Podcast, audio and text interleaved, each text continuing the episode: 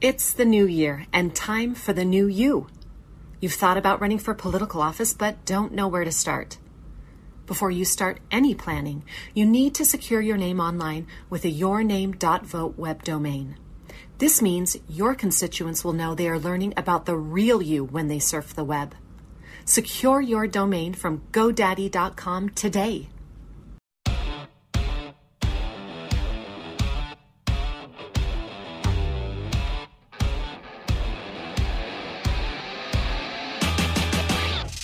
Welcome to Breaking Battlegrounds. I'm your host, Chuck Warren. Um, today, we are honored to have with us Congresswoman Carol Miller.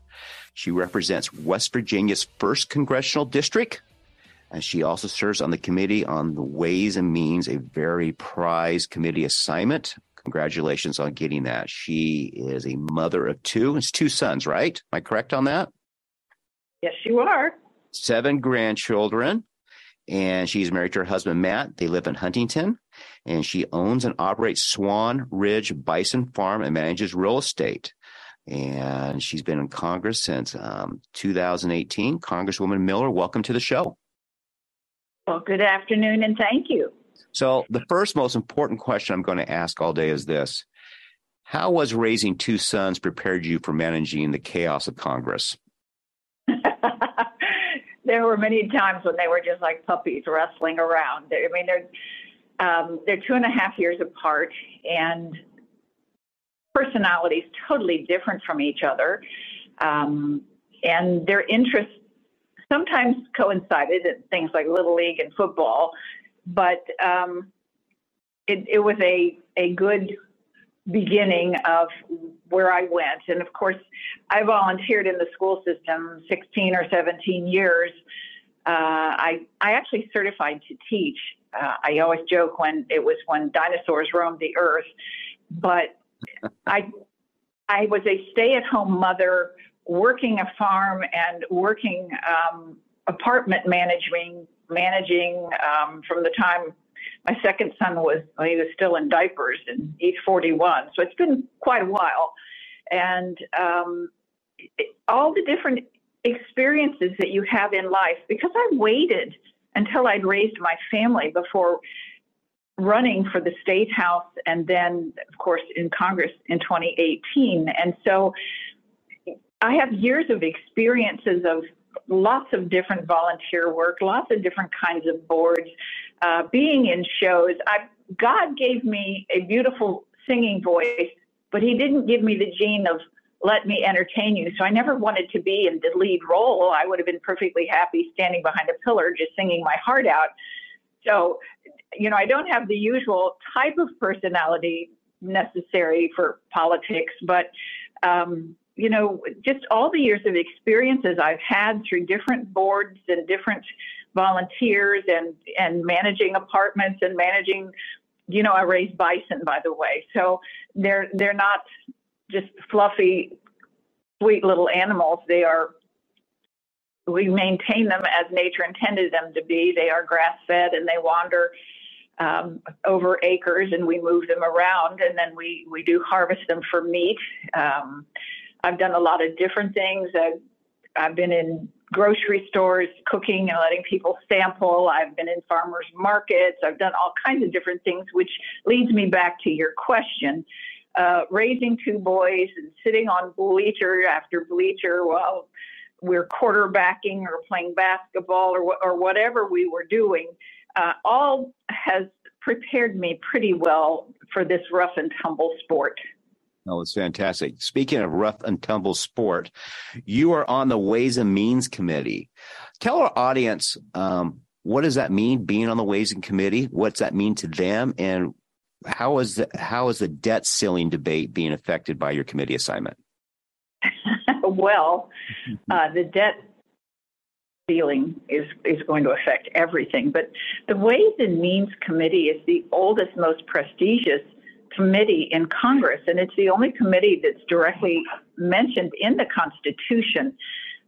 So I'm I was humbled and honored because I, I realized my freshman year I came in I was on transportation and infrastructure oversight and climate crisis but I realized very quickly when I started dealing with issues uh, in my state that trade was so vital. And, you know, it's been the rulers, I guess we would say, um, or marker or something since the beginning of man trading one thing for another, be it a stick for a rock or, uh, you know, you killed an animal and I just built this really neat canoe. However, we traded, um, it, it's been around forever. And so, with our world in the condition that it's in, um, trade is very important. And so I've, I've met with over 80 ambassadors, extending my hand to them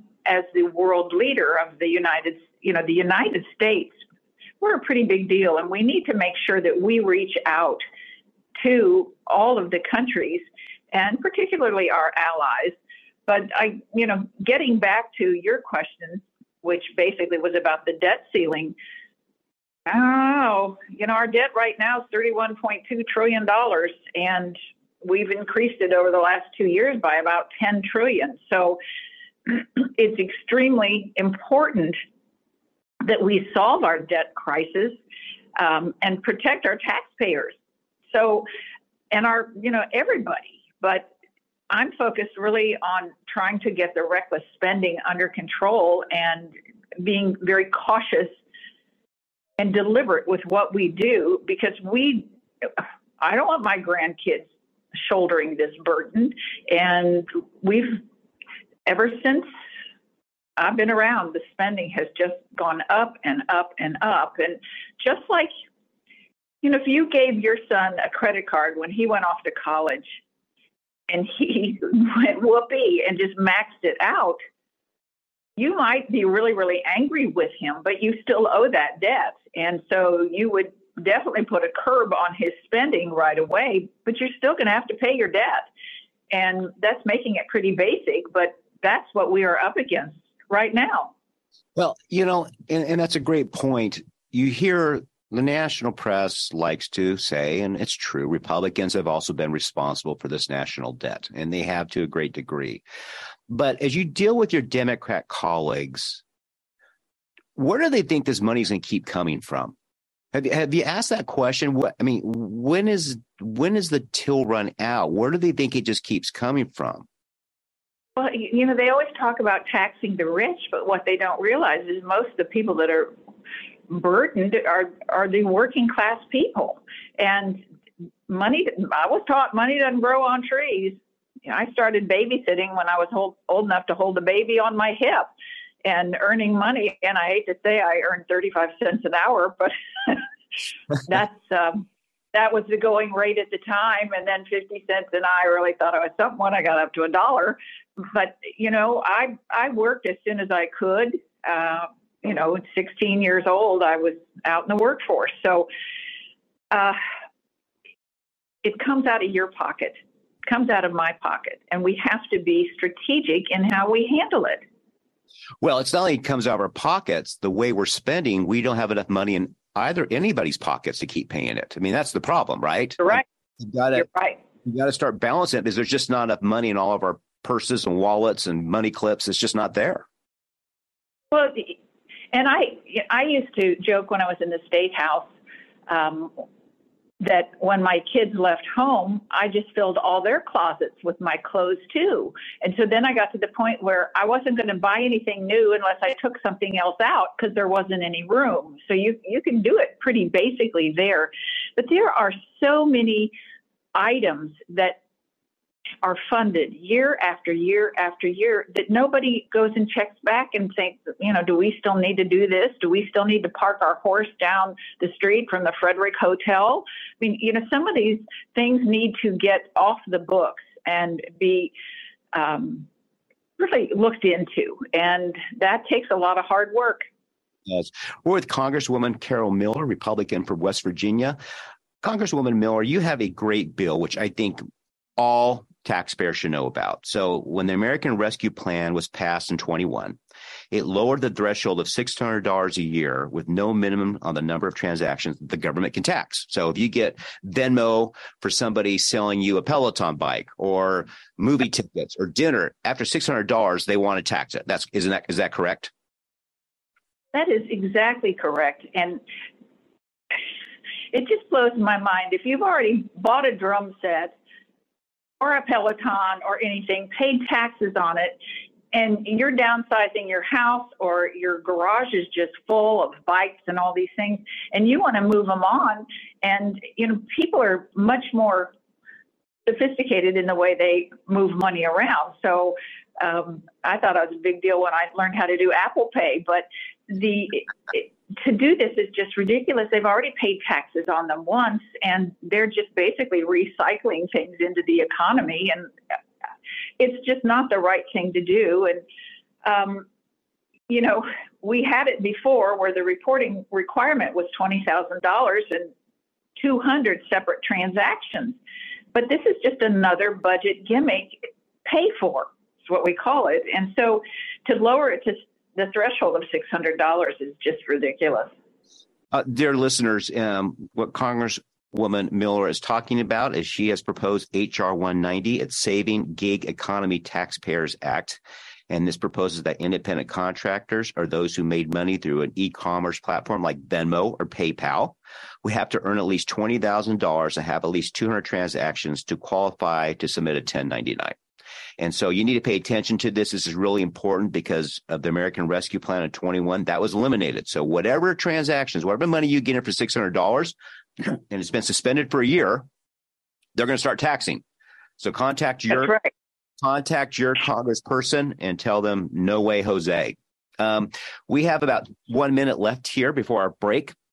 How can people get a hold of you and find out more about for example, Saving Gig Economy Taxpayer Act, or learn more about you?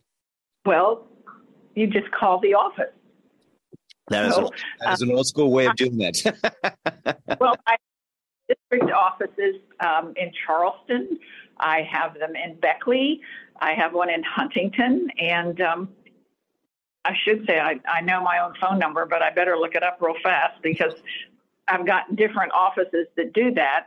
Um, in in Washington, it's 202 225 3452. And I mean, as far as the rest for Charleston, Huntington, and Beckley, West Virginians, I mean, we're, we are a family. We are a community based group. Everybody knows each other and they text each other. And so nobody's ever had any trouble getting a hold of me at home or any of my staff because we just call each other and text. So, as far as Washington, it is what I would call fancier or a little bit more professional, but there are plenty of ways to get a hold of us. Fantastic. We're going to take a break. This is Breaking Battlegrounds. I'm Chuck Warren, and we're with Congresswoman Carol Miller of West Virginia. We'll be right back.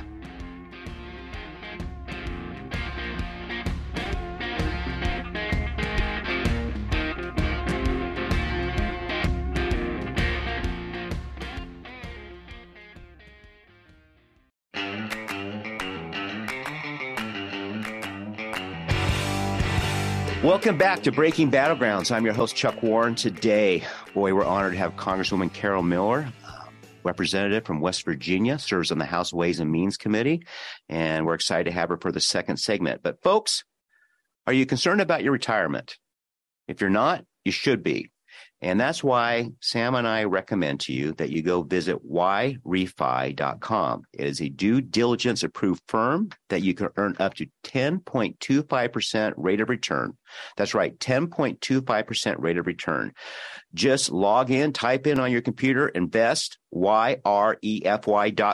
That's invest, the letter Y, then R-E-F-Y.com or call 888 Y-R-E-F-Y com and tell them Sam and Chuck sent you, and they'll help you get your retirement plans together. Um, Congresswoman um, Miller, tell us a little bit about the Energy Export Caucus, which you serve on. Well, I am a founder of the Energy Export Caucus. Thank you. Um, if you take into consideration where I'm from, which is West Virginia, and for 160 years, West Virginia coal and natural gas have been powering the world and helped to build our country from the ground up. And you know, I saw the need, um, having served in the State House for 12 years in various functions, and recognizing that one of our best exports was now becoming our children, our educated children, because of the war on coal.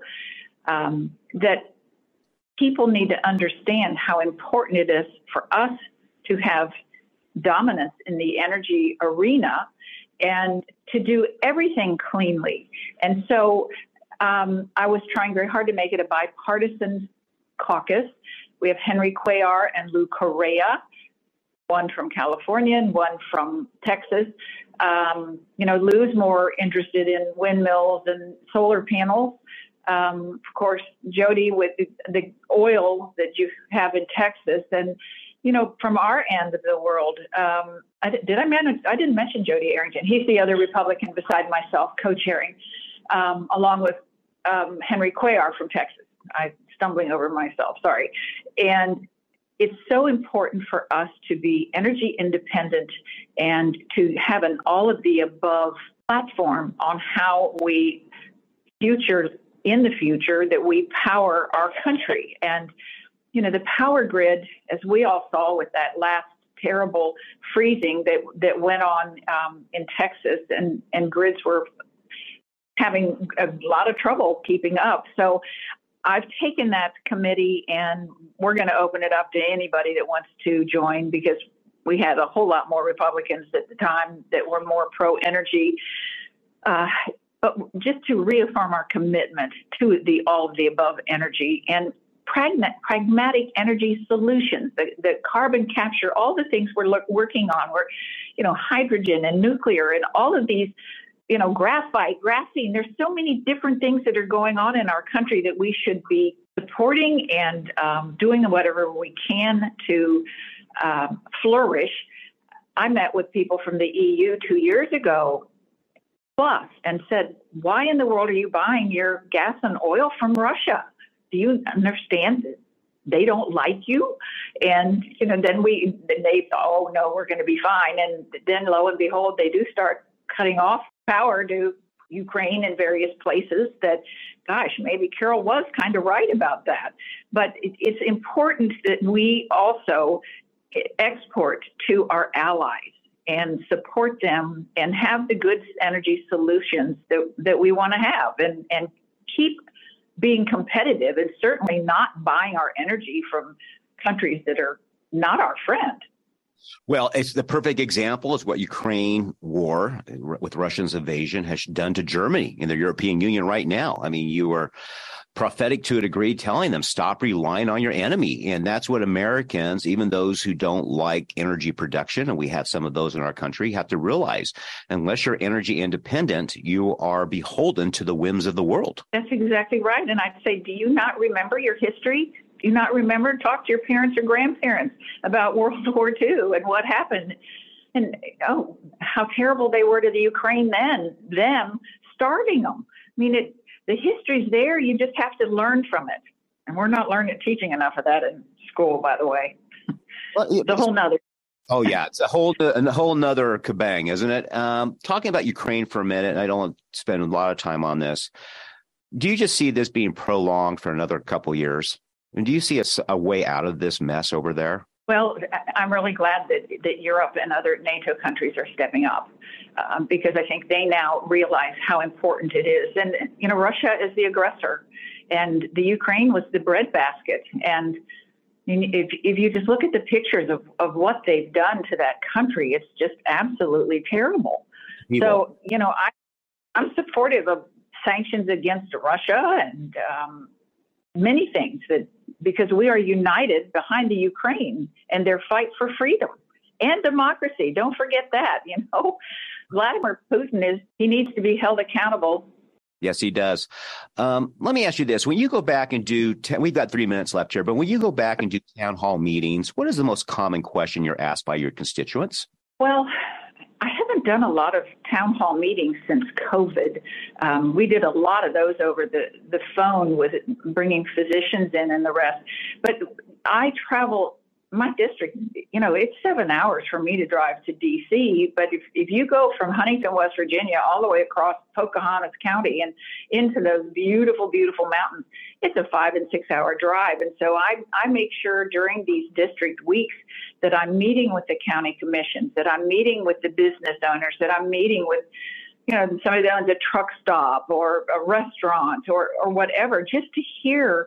And so systematically, um, I'm going. And, and since we've had the change, and I will put a dig in about bad policy, you know, West Virginia's population has shrunk to the point that we are now just two districts. So I picked up 10 new counties. And so I've got 10 counties to make new friends in. And that is what I look at it as. And so I am traveling around. I'm, I'm all the time on the move in the car. Um, so I've changed from being on bleachers to being in the front seat of a car, moving all over the but um, they are concerned about having employees, uh, supply chain. Um, I'm having trouble getting this, or I've been, I'm in the process of building a house and lumber's gone out of the roof, and you know, getting a hold of the plumber, and it, it's very basic needs that um, after COVID and people there was so much money flowing around. There are a lot of people that just haven't bothered to go to work. Anywhere you go, there's a sign, help wanted, you know, please apply. And, um, you know, when you own a business, employees are very, very important to you. And I, I don't think sometimes the people on the other side of the aisle truly understand how a business owner respects and appreciates good employees. And so they're struggling and looking for people that want to work. Um, we still are feeling the the pain at the pump. We're feeling the pain when you're buying eggs or milk or or any of those things. And so that's what I'm hearing about. But I think for the most part, they're they're just grateful that this pandemic is um, no longer going you know the major factor in everything that we're doing and that you know that was the initial reason why some of that money was spent is because we were in uncharted territories but well, then absolutely. they took it and so, yeah, I, am going to yeah. end this break, but you're absolutely right. We appreciate you coming on the show. We hope you'll visit again. For our listeners, besides listening to your local radio station, you can catch us on breaking breakingbattlegrounds.vote. Congresswoman Miller, thanks a million.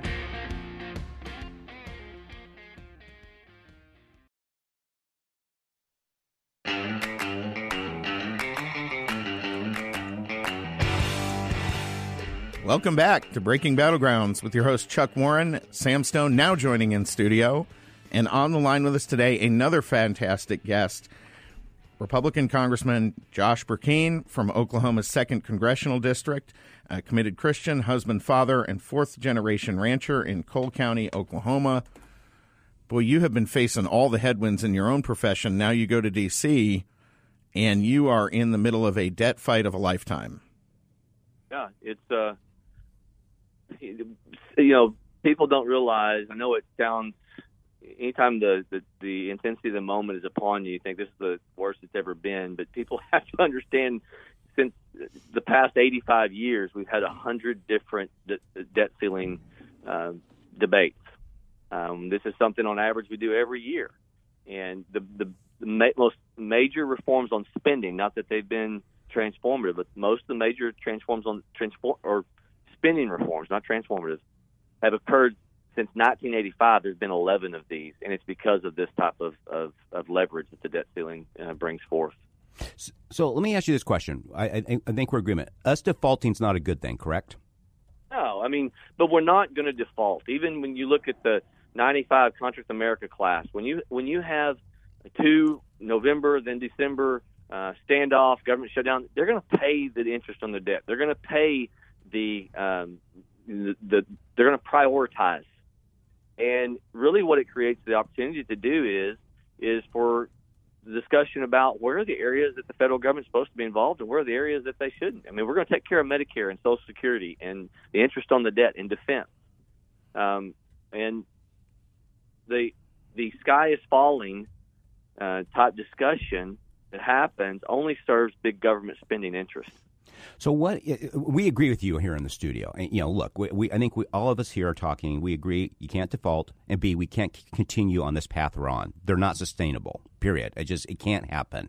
And the more we continue on this spending path, the more we give up our sovereignty. I mean, that's just the yeah. reality of it because other people are making decisions. So, for example, we're spending 750 billion a year on interest. And people want to talk about well, we need money for this or that. Well, you're spending 750 billion dollars on your credit card bill. I mean, that can't continue, yeah. right? So, wh- so let's let's take the, let's break these numbers down to your point. Okay? okay, okay, go ahead. So the CBO, Congressional Budget Office, says that we are before the end of this decade, seven years, we're going to be spending a trillion dollars just in interest payments on our debt. That is that's not principal. That's money flushed down the toilet. That that is the exact same amount. Actually, it's more. We spend about 800 billion, a little over 800 billion right now in, in defense of our country, all our military, all all expenditures. We are within seven years going to be spending more on interest to service our debt than we spend on.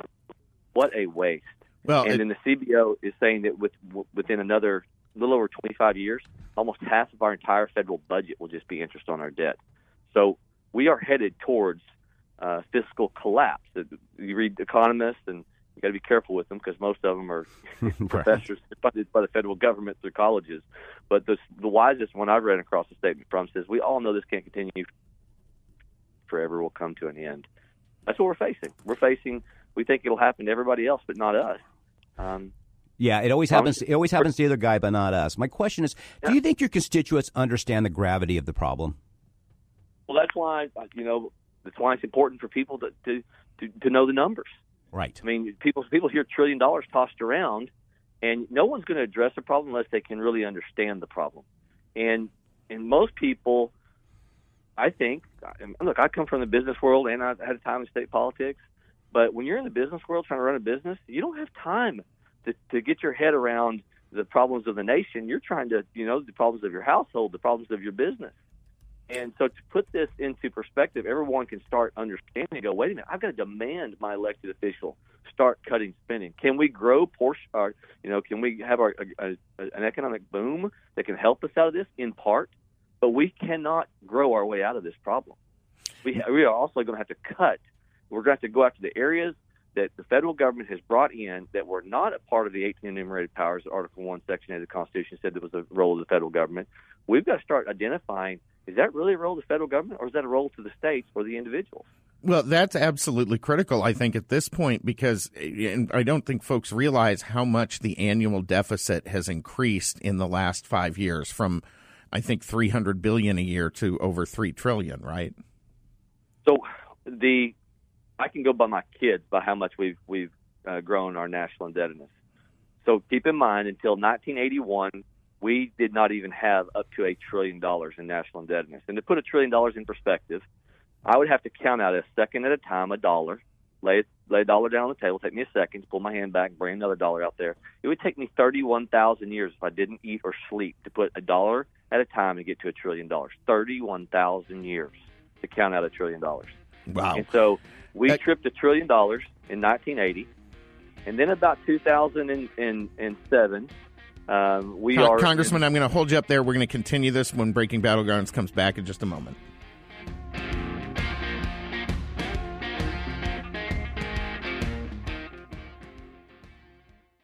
You deserve a home that's beautiful and stylish. At Overstock, you don't have to choose between low prices and quality. Find new on trend home goods that reflect your taste and don't compromise on value. You can be proud of your home and design a space where you feel like you, all under budget. Plus, you get free shipping on everything in the continental United States. Overstock is where quality furniture and decor cost less.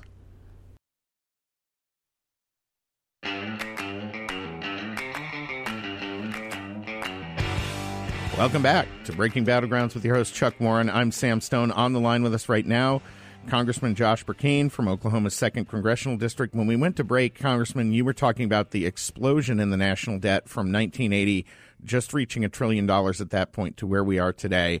I, would love to, for you to pick up where we left off. Yeah, so 1980, we reached a trillion dollars. And then we, by the 2004 era, we're about 7 trillion. By the time we get to 2010, we're about 15 trillion.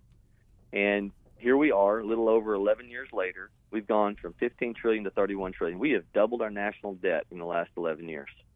That, it's it, astounding. It, we, we, are we are um, spending spree laden, and we have to have somebody sitting in the saddle that, that pulls the horses around and says, "Whoa, I, you know, I think people understand Einstein's maxim about the power of compound interest in their personal lives and how it can apply to wealth generation or debt creation, but very few people, Chuck, seem to understand it on a national level. So, uh, Congressman, how do we start, besides having the government, federal government, actually focusing on what they're supposed to focus on? How what is a plan you think? And I mean, this is just ballpark here. What do we start doing to pay down this national debt? I mean, that's that's well, we got to we, yeah, we've got to prioritize. And so I'm on the budget committee. Um, we are looking at uh, the areas of prioritization. The, the, the great thing is we have founders that were brilliant. They wrote Article One, Section Eight. They listed 18 enumerated powers and I'll just name you some of those. Um, some of those 18 enumerated powers are one fourth of them is war uh, declaration of war, military, army, navy. Um, you know, that is that was supposed to be the areas the federal government was to have in in their bailiwick. And then you had the post office and post office roads and piracy enforcement, coining money, borrowing as in one of those enumerated powers. We're really good at that one. Um, regulation of commerce. What we've done is, outside. The, I didn't list the full 18 of them, but then it gets to the Tenth Amendment. They wrote all powers not delegated to the United States by the Constitution, just to abbreviate what's said in the Tenth Amendment, are reserved to the states or the people. What we've done is there's a book that Stephen Moore that advised Reagan and Trump. People recognize his face. Um, he was at Cato, etc. Stephen and is called Restoring the Dream. And he said in 1900, 60% of all tax collection was done at the local level and tax collection and tax spend 60% on the local level. And only 20% in 1900 was on the federal level. And by the time we got to the mid 90s, those numbers had flipped. And 67% by the mid 90s of all tax collection, tax spend was on the federal level, and only 20% was on the local level. Wow, Congressman. What happened is we we perverted what was the role of the federal government versus what was the state and the individual responsibility. Yeah, absolutely. And I, I want to posit something else because it's something we've talked about on this program. If we did what you said and cut the federal government back to its enumerated powers, we would be returning a lot of power to the states and to local jurisdictions. And I think, given the division in this country, that's potentially one of the best things we could do to start healing is allow people to live in their states as they choose with less intrusion from the federal government. Do you agree or disagree? Yeah, I agree, and James Madison agreed. You know, they never wanted the the the minutia of the details to be done on the federal level. Um, Federalist 45, James Madison writes, the powers of the Fed are to be few and defined. He was he was talking about the articles, uh, those enumerated powers in Article one, uh, one, Section eight. And the powers of the Fed are to be few and defined. The powers of the state are to be numerous and indefinite. They wanted laboratories of democracy, experimentation across state lines where you can look at success or failure, and another state could say, "Oh, we're going to try that," or you see a failure and go, "We're not going to try that. We're going to do something different." We don't have experimentation because so much of this is top down. Well, and, and you served as an Oklahoma legislator. Oklahoma, for folks who don't know, is has been uh, a very well, I mean, generally very well run state.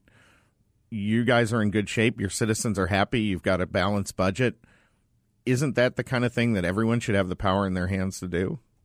Yeah, we should. Um, I ran the bill that put a cap on our state debt when I was a state senator. Now, to be frank with you, they play last uh, loose with with that. We have uh, tax back and tax supported debt. That there's ways to get around the balanced budget. right. So I had to put a. I mean, one of the things we need to do on the federal level, if we could ever get the courage to do it, is you know constitutional amendment. And what some things I've learned, some things people across the country have learned, even in states that have a a balanced budget is you've got to make sure that you don't have the, the gimmicks that are played versus tax back versus tax supported uh, bond financing. Bureaucrats and, will always find a way to get around the restriction on spending.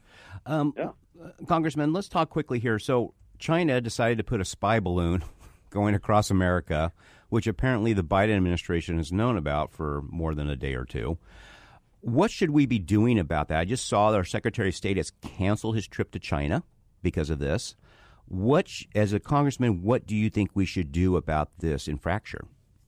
Well, I think we have to be a country that's perceived number one in strength, And I also think that we need to return back to a place where the Congress, I, I cited a while ago, war powers. Uh, most people don't realize because since 1973, since the War Powers Act, we have allowed the president to be the one that's looked to in terms of um, um, the, the one who gets us into conflicts. And I, I contend um, when you look at the five wars that we declared and were successful in, the War of 1812, Mexican American War, Spanish American War, um, World War One, World War Two, the people were with. The people were with um, the, the the war declaration, and we saw those wars through. And our founders were brilliant. They said the Congress, in Article One, Section Eight, is the one to declare war. James Madison, one of my favorite fathers, you know, uh, who's known as the father of the Constitution, said there's no greater wisdom to be found in the Constitution than the the question of the clause which leaves the question of war and peace to the legislature and not the executive. And I think what we've done is we have um, empowered the president through these War Powers Acts to make America look weak too often. And our yes needs to be yes, and our no needs to be no in America again. And Congress needs to return some powers back to itself as to um, when we when we're going to get in a conflict, we're serious about it, and the American the will of the American people follows the Congress. So, what you absolutely agree on that. So, what should as Congress, what should we do about them setting a spy balloon over our country, over Montana, looking at our nuclear silos? Well, I think that the Congress needs to be talking about it. I think the Congress needs to be investigating. I think the, the oversight uh, needs to occur, and then we need to have a, a president who operates in strength, and and a president who um, is perceived as someone of strength. That's that's been missing. Yeah, ab- absolutely. So, what has surprised you being you're, you're, a new member of Congress? Have there been any surprises so far since you've been there? Well, my first week being one of the twenty, um, you know, with the speaker's um, vote, that was, you know, I'd hoped that we could have worked out um, getting some rule changes and and a direction on true spending reform. I'm I'm grateful that the 20 of us that stood got great concessions on on spending reform and going back to where the rank and file members have more power to put amendments, spending cut amendments specifically on the floor. Not a single amendment had been allowed from the floor in the last six years, but under both Democrats and Republicans. And I will tell you, I'm excited about where Speaker McCarthy is having our conference leadership lead us right now. We are having strong conversations about um, discretionary spending. Yep. Discretionary spending. It's not Medicare or Social Security. But we've grown the discretionary spending, the minutia, the details, the stuff people look at and go, why should the federal government be involved in that? We're having strong conversations about if we've grown those areas since, you know, COVID about 20% since 2019, pre-COVID, why wouldn't we look at some 2019 levels on what we were doing on some of that discretionary spending? Why is it such a big ask? Correct. And that's coming up debt ceiling conversation. Well, and, and I believe you and your your colleagues who did that are owed a lot of credit and a lot of kudos that you you took a lot of slings and arrows at that time. Uh, you had people calling you, you know, all sorts of names, right up to traitor. But the actions and you guys standing firm on that have made a huge difference in how Kevin McCarthy and this Congress is operating. So I, I would like to, 100%. to thank you for that. Well, thank you. And, I, look, I want to say this: I'm, I'm encouraged. Um, I'm encouraged by um, the leadership that Speaker McCarthy is exemplifying, um, and it's you know there's leverage that was that was provided to, to say let's let's let's go right. We but Ronald Reagan talked about we need a Republican Party you know, that's lifting bold colors, not pale pastels. A party that stands for certain principles that won't be moved, and that's what we're advocating for. Is it, you don't you don't get people to come in and say I want to vote Republican because they think they're going to get the uniparty. You get people wanting to vote Republican because they think these guys mean what they say and say what they mean. Did Donald Trump create an opportunity for more Republicans? I mean, it, the one thing I, I most credit him with is that he took bold action. And I think people were desperate for bold action. And yeah. there's a lot more room, I think, for that now in Congress and, and in various state houses because of him. No, I he he uh, he went after political correctness, which is which is destroying us. Political correctness and and people just telling others from you know their positions in politics what they think people want to hear. It's destroying us. It's why people have got to get educated on where we're headed financially.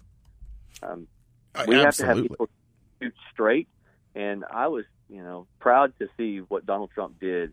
And and you know the guys that I, I'm blue collar. I, you know I grew up in the in the cutting horse industry, uh, ranching, cattle industry, dozer excavator, trucking. That's that's my small business background.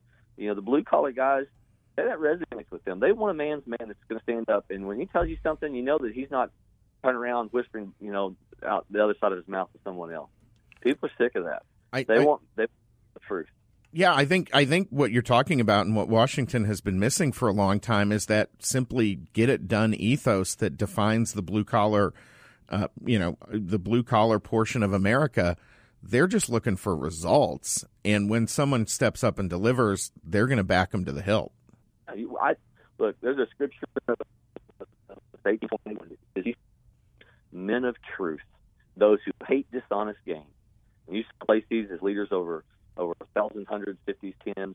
That's the last part, kind of paraphrased. But but that the point is, if you can find somebody that you look at and go, I, I may not always agree with you, but if I think that you're a truth, and I feel like that you're not up there for self advancement, and you're not there to line your pockets, I can get behind somebody like that. I don't have to agree with you. I just got to know your motives are pure. Great point. Yeah, absolutely. And and those type of voters who look at the world that way have are frankly the key swing voters in the last 20 years because they will go to whoever they see who evinces that sort of character. Yeah. So yeah, the de- vanity asks the question: Is it is it uh, popular? Cowardice asks the question: Is it safe? And conscience asks the question: Is it right? I learned that. I worked for a guy by the name of Tom Coburn, who was known as being a truth teller. Many years ago, I worked for him, and um, and uh, we need people that that you look at and go, "I'll go with you because I because I trust you." Senator Coburn, the greatest waste fighter in modern American history. Uh, he was a he was a he was a great dude. Um, what besides being a truth teller that he taught you, what else did you learn from him when you worked for him? Uh, he was talking seven trillion dollar national indebtedness. He was talking about when I worked almost twenty years ago. Everybody opened their eye and taking in the first breath of air, owing twenty four thousand dollars as their share of the national debt that they would only pay off through a lower standard of living. That number, I got a fifteen month old. That's part of why I ran. Um, is looking at her and knowing where is your where am I, what are we doing to secure the blessing of liberty for ourselves and our posterity, as the Constitution says. And I know her share now is ninety four thousand. And when I worked for Coburn 20 years ago, the baby that was born in that year was 24,000. It's 94,000 when a baby opens their eyes and takes in their first breath of air, and that's just the 31 trillion. That's not even the the 20 trillion unfunded liability of Social Security, Medicare insolvency upon us in five years. The actuary tells us because it's got a 35 trillion dollar hole in it. What we owe veterans, what we owe um, federal employees for pensions, intergovernmental debt. We're at north of 120 trillion dollar sum total debt liability right now and and out of all the countries, we're number 12th out of, out of countries just on the 31 trillion of our debt to GDP ratio. People have no uh, idea how bad a shape financially we are as a nation. I, I've been doing this a long time, and I didn't realize it had gotten up to ninety-four thousand dollars per person. That's amazing and terrifying, Congressman. We have just uh, about thirty seconds before we wrap up the program here. Tell folks how they can follow you and your work. Uh, Brecheen.house.gov, www.brecheen.house.gov. Uh, my last name is very difficult to pronounce. we'll, have it up on our website and Twitter for folks who want to want to follow you there. Um, and, and look, I would just say we need people. We need a great awakening in this country. Um, for for our country to turn, politics is different culture. If we don't have a great awakening where people are willing to put with their the nation's best interest of their personal self interest, we're not going to sacrifice for the next generation. We we've inherited a great nation, and now we're borrowing it from our kids' future. That's the final word, Congressman. Thank you so much for joining us, folks. Breaking Battlegrounds back on the air next week. Be sure to download and tune in for our podcast only segment. If you enjoy that, we are available on everywhere you can find a podcast. Breaking Battlegrounds back next week.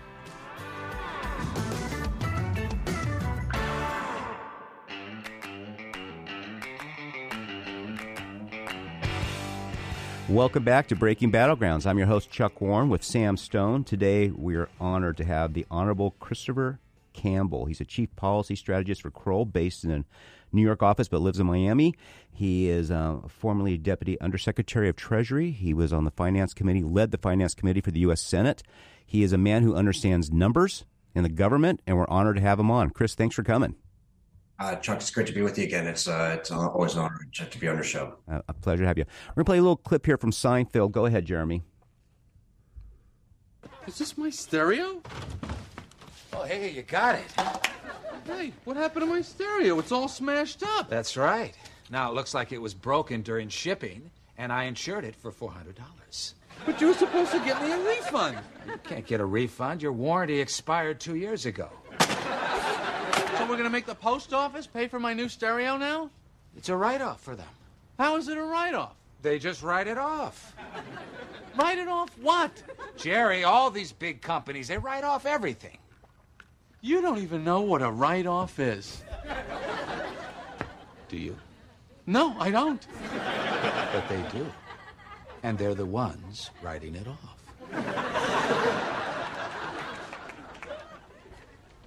Wish I had the last 20 seconds of my life back. So, one thing that they do in Washington is we throw out all these terms tax credits, write offs, and the American public doesn't know what it is. So now we hear the debt ceiling. We're, we're $31 trillion in debt. I don't think people understand what that means. They're just sort of told, and it's true, we can't default. And at the same time, we can't continue down this path of adding more and more and more to us because, you know, people want to be paid back eventually. What do you see coming about here in negotiations with House Republicans and the Biden administration? I mean, how do we get out of this impasse? Yeah, Chuck, this is you know it's an extremely great question. I'm often I'm often asked the question. It, it's there's really no really good answer to the question, but I, will say this: is I I, I like to liken the, the debt ceiling to to people something that everyone uh, understands, which is that almost everyone in America has a credit card, and you spend money on the credit card and you pay your credit card off. Right? You may pay it monthly, you may pay it all at once uh, you know, uh, some people can't pay it and they get, you know, then the credit card companies start calling them. Um, and but what happens if you just choose not to pay your credit cards altogether? Um, what typically happens in America is that you know they start you know sending writing letters and they put it in the collections and those kinds of things. But one thing is, is a real challenge is if if you're dependent upon a credit card to live and you must use a credit card every single month but you don't pay your credit card, another credit card company is not going to give you credit. So there's yeah, you know, so you're in this left in this impossible situation, which is I have to have a credit card to live to be able to pay my bills, but no one's willing to give me a credit card. That's effectively what we're talking about the, when when the American government starts th- talking about defaulting. So if we're not going to pay back those that we that have lent us money in the past, they're not going to give us additional borrowing authority. They're not going to they're not going to lend us more money in the future.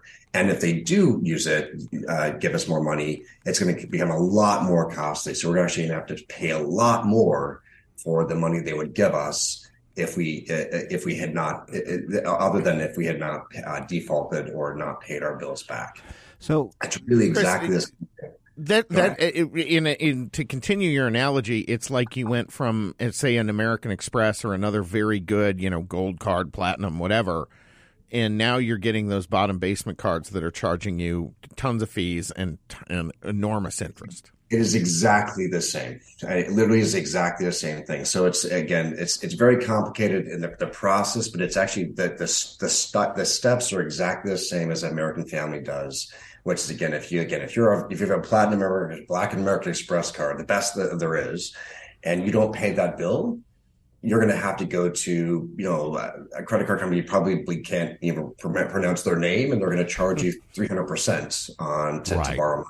Right. Um, that's exactly the same thing that would happen to the U.S. government, and at a time when the U.S. government is just has made so many bad decisions over such a long period of time, we have so much debt that the servicing of that debt or the interest that we'd have to pay on that debt is so high already that if we if we were to go into technical default or not pay our bills, the servicing on the debt would would go would just go astronomically high, where we'd have to pay so much more money just to get new credit, new debt, uh, to, to, to to to for us our, our government operations to to exist. One thing that's going to blow your mind, and it always it always makes me angry, and I'm sure that your listeners uh, the, the same, which is um, you know, since the, since the 2017 Tax Reform Act, the government has has has brought in record number of revenue every single year since 2017. So every year, 18, 19, 20, 21, the government receipts or the government, the amount of money the government collects on taxes is record every single year. Well, and yet, with those record receipts, the government continues to spend 1.3 one. So for every dollar it brings in, it spends one point three dollars. It's funny. I actually looked this up because I, I follow some Twitter accounts just to increase my blood pressure. One is Robert Reich of the Clinton administration, and he was complaining about this. And so I looked it up. In 17, tax revenue for the federal government was like 3.2 trillion. It's now like 4.3 trillion over four years. It's increased a trillion dollars in revenue, but our spending has increased $3 trillion. So let me ask you I, I want to go back to this debt question, but I want you to explain something here. So, and, and tell us what the government's doing, then explain it if you were running a household. The, the Biden administration now is saying they're doing extraordinary measures so we don't default on our debt ceiling. Now, they're probably going to have some things like April's tax season, so a bunch of money comes in, right? You have quarterly payments, things like that. But what are these extraordinary measures they're doing? And then if you can also relate it, say, like, this is a household, here's the extraordinary measures they're doing. Yeah, so again, Chuck, it's an incredibly great question. There is a lot of opaqueness, um, and some of it been very necessary because there is a lot of um, uh, the market could, could respond, you know, to some of the some of this stuff. But right.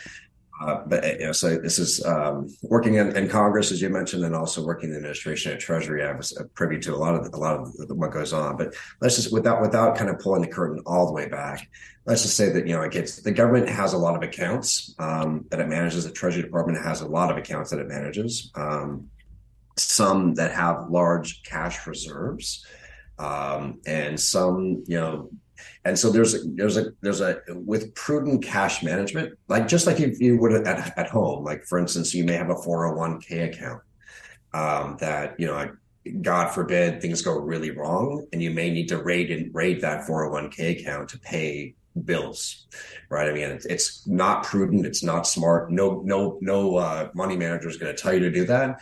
But if you're in, if you're in dire situations, you may have to do that. Um, government does the same thing. Government has a lot of accounts um, that it, that it controls, and and it, with prudent and very careful money management, um, can elongate um, the amount of money it it it can you know has to spend.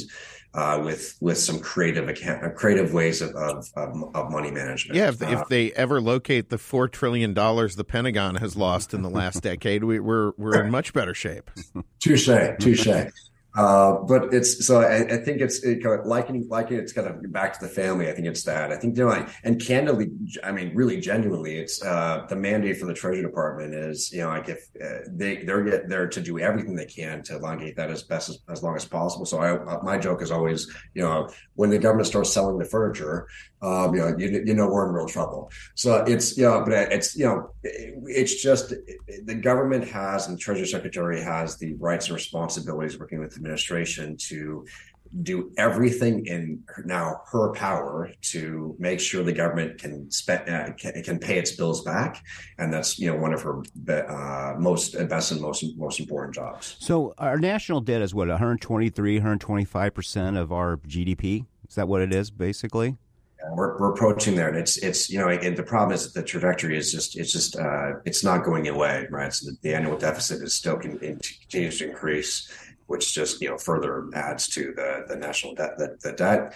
And the other other challenge we have is that um, you know, Chuck, you and I've talked about this before, and this is just it's maddening to me, but um, there's a lot of programs that are just what we call off book. So they're actually not even embedded in the national debt. And those are Medicare, Medicaid, and Social Security. So that the, the unfunded liabilities in those three programs alone are multi trillions of dollars that um, are not even embedded in our national debt uh, figures. So let me have a what about moment. What about what about moment here? What other countries have this type of debt ratio? Is that like almost everybody now? Uh, no, uh, you know, it's uh, it's a good, it's a great question. Please, don't tell, please, please, don't tell me Canada has their crap together. You, anybody else but Canada? no, Japan, Japan has has uh, has some trouble trouble here. Uh, the European Union, before it became the the Central European Union, um, had some countries within that within that union had some real significant challenges. Uh, other there are other countries that have, have defaulted on loans in the past, and uh, like Argentina, that ha- are in this now cycle of dependency where they just can't get out of, of, of that cycle. And they're yet looks like they may go go down another default again. Um, so I say it kind of uh, the one th- thing that America has going for it, and really there's, you know, I knock on wood here, but there's no real um, one country or even a kind of a coalition of countries that could supplant this, is that we have the reserve currency. So the U.S. dollar is the reserve currency around the entire world, and so therefore it would be. Um, uh, this is why default for the for the U.S. dollar is just it's it's so catastrophic because the ripple effect it would have on currencies around the world would be as yeah it really genuinely no one knows what that what the day after looks like it's called it's called a depression isn't it? Isn't it called yeah, a depression?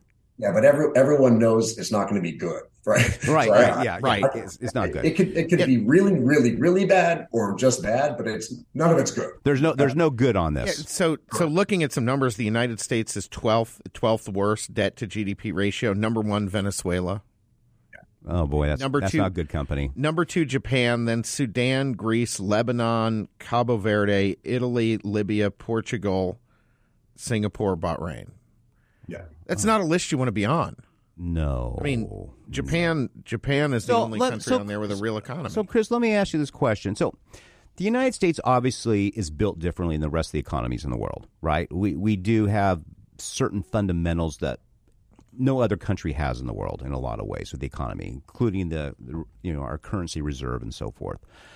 But okay, so say how does the United States pay off thirty trillion dollars? Do we just say we're not going to add any more to it over the coming years. I mean, we'll have a couple more debt ceiling increases, but we're going to have a budget together where we don't add to it. And because of the growth of our economy, because of our innovation, we're going to sort of grow our way and pay this back over 50, 100 years. Does that work for the markets? I mean, is that is that the way to do this? I mean, somehow it's got to be someone has to be paid. At the end of the day, someone has to be paid, and we're spending seven hundred and fifty billion dollars a year on interest. There has to be a reckoning, and they cannot yeah, tax so, their way so out. So how do we? So how do we? Is that how this goes about? Would the markets react? Certainly. Again, you're just. I don't want you to do anything that causes problems, but is that something the United States said? Look, we have a plan. We're putting it together. This is what we're going to do I mean, it seems like the world with markets, financial people think that's pretty cool. Is that even a possibility?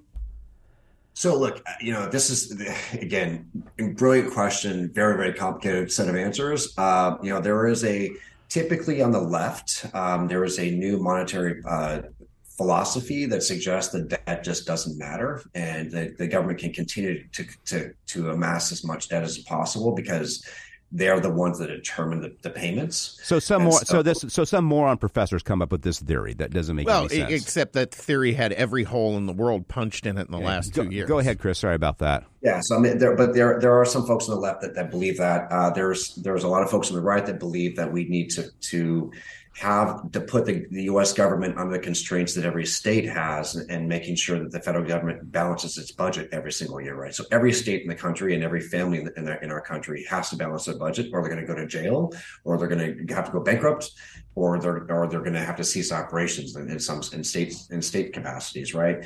So, but putting the the federal government under the same constraints that, that states and families have you know, on the right, um, people would argue that that's that's that's kind of a fairness uh, uh, so solution. So if you kind of look at the at the bookends of each of the left and right, that's kind of where we're at in the country.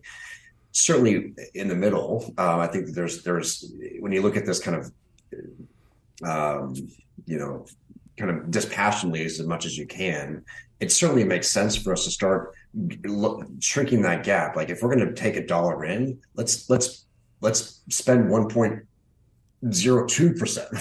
right. Let's, let's let's let's let's get rid of our annual deficit. So the year, uh, the you know the, the, amount of money we're borrowing every single year to to continue operations in the United States. Let's shrink that. We can do that responsibly in our country by making prudent decisions on on government programs that we're going to spend, uh, where we're going to spend money on, and uh, and and starting to you know having these programs that work. You know, the, the reality is this: the government. I can't remember a time. I've worked in government a long time. I cannot remember a time the U.S. government eliminated a program.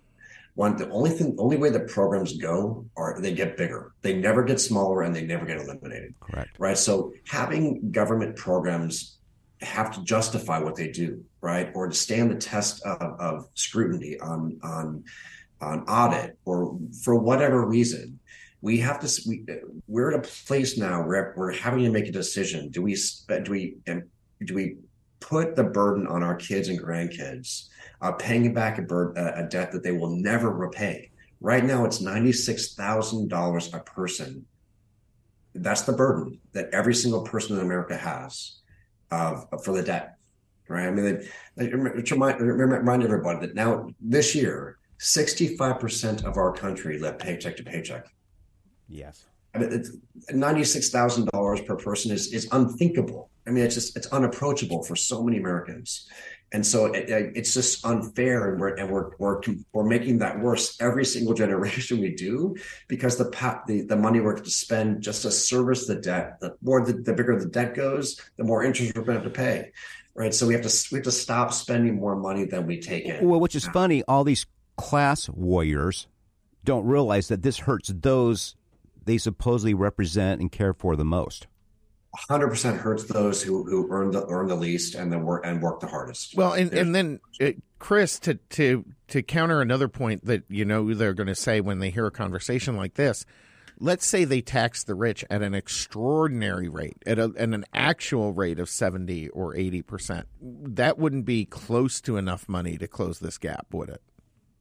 So again, another brilliant question, and this always blows everyone's mind. No one ever believes me, so I, I encourage your listeners to Google this. But uh, so the federal government has a lot of powers. Of course, it has the power to tax, and so you can you can you can levy a tax on income. And so every millionaire in our country, you could you could tax hundred percent of their earnings, hundred percent of their earnings, and the federal government also has this amazing ability. It's called the taking. It's there's a takings clause in the, in the, in the Constitution where the government can come in and actually take whatever they want to based on special circumstances. So let's let's say that the government comes in and says like we're going to do a federal taking we're going to go into the bank accounts of all the people that make a million dollars or more.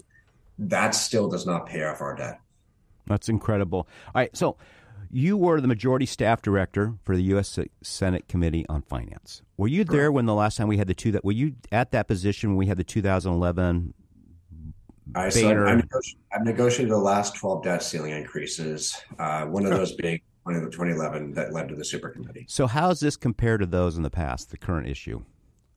Uh, this is.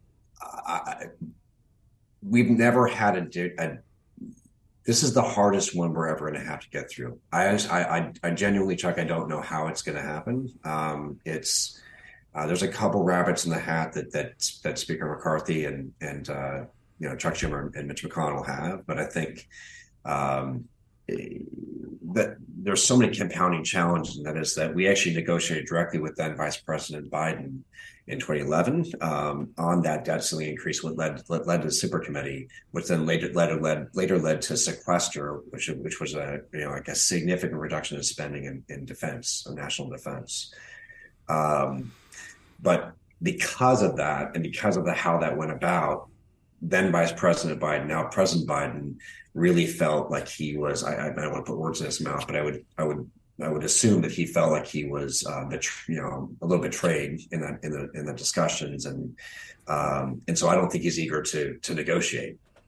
Ugh. But the reality is, not negotiating is is very difficult, and the and not and for whatever reason, uh, going past that date of default, even if it's just technical, would be catastrophic economically. When, well, so, we just like I said, we just had before Congressman Brecheen from Oklahoma. He's new um, he's panicked about this issue, and he is hell bent that they start doing budgeting differently in DC. I mean, yeah. and, and and that's a problem because I think there's about 40 House members like that. And he's got the right attitude, but the problem you run into is the entire bureaucracies and the Democrat Party are filled with people. If you try to cut a single dollar, they scream that you're killing children. Well, even freezing, you're cutting, right? Even if you say we're going to have the same budget as last year, well, you're cutting. What are you doing? You're killing all of us here.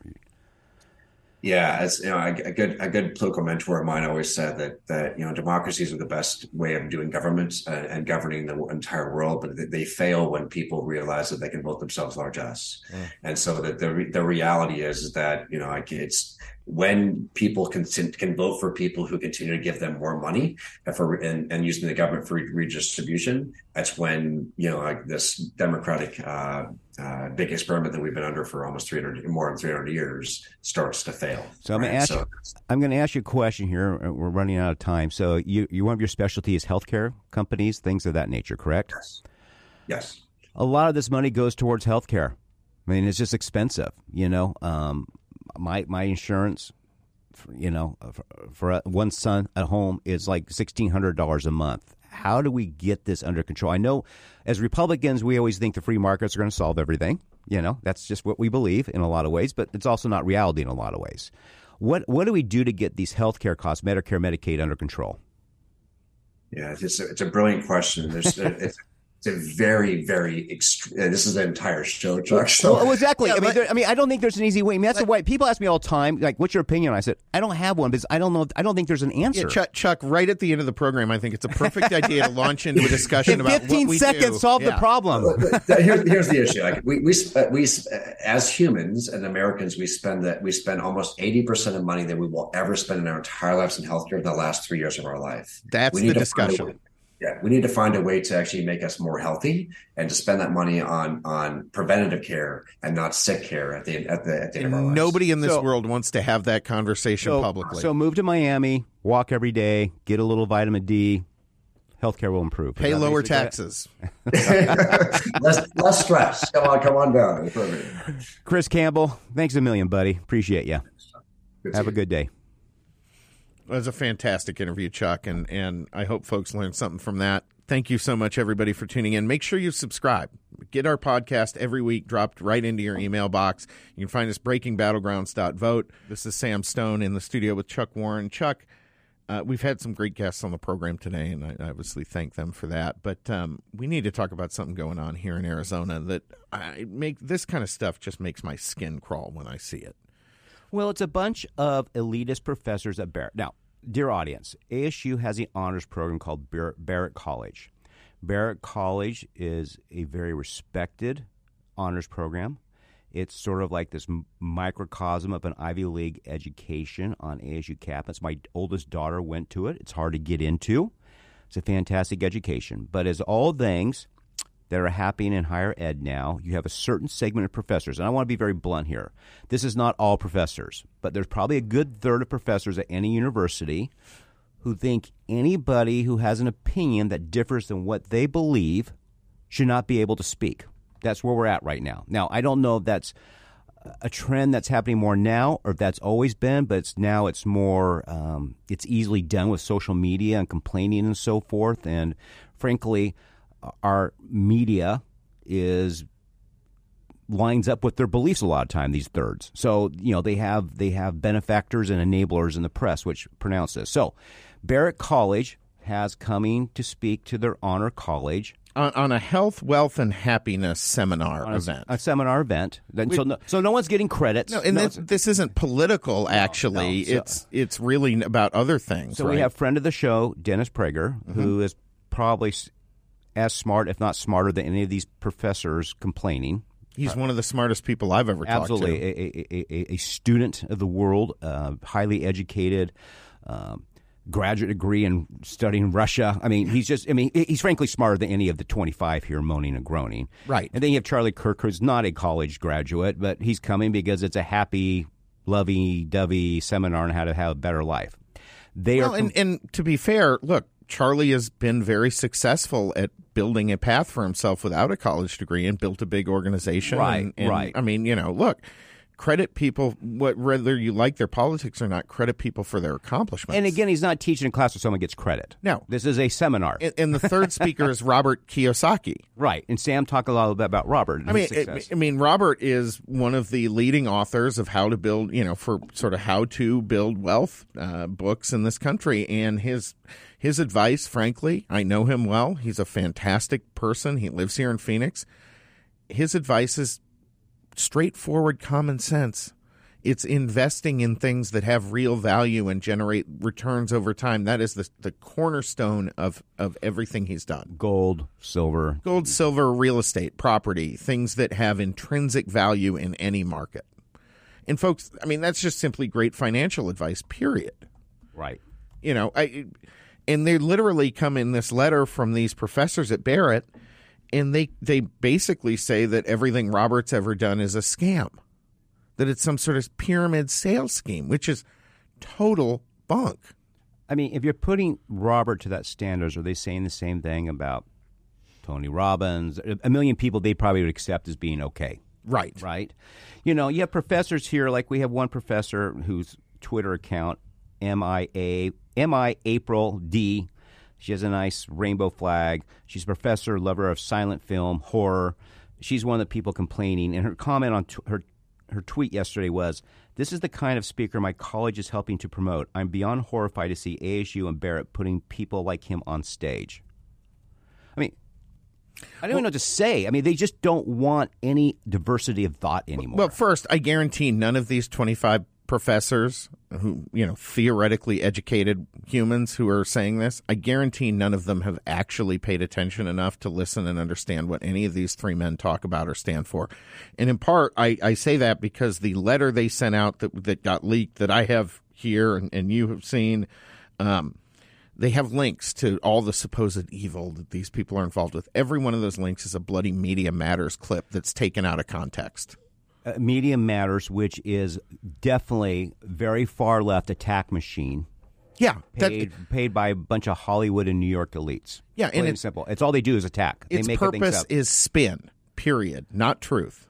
I mean, let's talk about, about this professor again on Twitter, MI April D. She puts a comment about they showed a program note here with um, Prager and Kiyosaki and says, When your college sells its soul to the highest bidder, this is the result. What an outrageous embarrassment. Money over ethics, donors before students. I'm interested where she thinks money comes from from the university. Because I'm sure there are a lot of donors to ASU that conservatives and moderates would be abhorred if they knew their background. Well, I got to tell you, what this says to me, quite frankly, is that Barrett needs to sweep out a bunch of uh, DEI obsessed professors from its ranks. And in one of the, you know, the the disappointing things about Kari Lake's loss in Arizona, and folks know I was working with her, we were going to go in and do a lot of what Ron DeSantis is doing right now, sweeping out um, these these ingrained race baiters that have taken over academia and who are the farthest thing from actual academics because they are simply propagandists. They they are the purveyors of the new Pravda. We will keep up on this issue. We're learning more. We're probably going to write something, put it on our Breaking Battleground Substack and website, um, and we're going to try to have Dennis Prager on next week. But, folks, we need to live in a world where a university could bring on, for example, AOC, and Sam and I are not going to have a heart attack about it. No, I never would. I don't care. I don't care, and she and she's welcome to do that based on the nature of our country. Right. Right. So bring AOC, bring the squad. I don't care. People need to hear them, and if what they're telling you is so bad, people will dismiss it. Right. And why that is a hard concept for a bunch of university professors now is mind-boggling. Well, I, I would add this. These folks, you know, academia, the, the thing that bothers me often the most about modern academia is they clearly view themselves as being uh, better and more informed and more intelligent than the masses. well, just ask them. right? Tell, yeah, just they- ask them. They'll tell you. They will absolutely tell you that. But these folks, quite frankly, Chuck, are so stupid that they cannot combat other ideas, then they are certainly not living up to their own self image. No, not at all, and they're not enlightened. No. At, at any means. It's a cult. Let's talk about one other item before we end this podcast segment. China sent a spy balloon over Montana. Now we tried to get our last guest to be a little more specific on it. I understand as a and congressman, and you have to and be I a little more- why he didn't. yeah. us being on talk radio can be a little more blunt about the motives. Now I agree. Um, it would be it would be refreshing to see the president convene Congress, or at least bring leadership in and say this is what happened, and have them go back to their caucuses and discuss it. That That'd be that is probably the best way to do it. But in case you're not aware of this, a Chinese spy balloon has been flying over the United States for a couple of days. Okay. This is just a brazen act. Our Secretary of State was supposed to head to China today or tomorrow. He has now canceled that trip because he was hoping to tone down the rhetoric, which we commend. Right? Absolutely. We, we, don't, we don't want conflict with China. We want to coexist. We're not always going to agree. We want to be a bumper sticker. We want to coexist. We, want to coexist but contest in the realm of ideas and commerce. So they say U- U.S. military leaders considered shooting down the balloon over Montana on Wednesday. They eventually advised President Biden against it because of the safety risk of debris. Okay, that makes sense. All that right. makes sense. So, um, from Billings, Montana, they issued a ground stop as the military mobilized assets, including F 22 fighter jets, in case Biden ordered the balloon shot down. Montana, in case no one knows this, especially our friends in Florida who are listening to the show, is one of America's three nuclear missile silo fields. Right. So, so it's, you, have Montana, Wyoming. Wyoming, and Nebraska. Uh, No, it's Nebraska. Was it Nebraska now? Yeah. yeah, yeah. think- So, so you know, now of course, China, they're always good for a comment, right? Um, they said they were verifying the situation, and China says it has no intention of violating the land, territory, and airspace of any sovereign country. Since we've been recording today, China has said it was a commercial balloon. It is not a military balloon. So, hopefully, this issue is resolved by the time we're on the show again next week. I don't want to see this dragged out because of it. Here's but- my view, Chuck. That thing is up in the jet stream. It is crossing a lot of open territory with nothing underneath it. Just go ahead and pop the down. balloon. Right. So, but China is now they're trying to verify the situation, and, and China has said there's no intention of violating the land, territory, and airspace of any sovereign nation. Obviously, they are not taking talking points from Russia. this is Breaking Battlegrounds. We hope you have a great week. We'll talk to you next week. The political field is all about reputation, so don't let someone squash yours online. Secure your name and political future with a yourname.vote web address from GoDaddy.com. Your political career depends on it.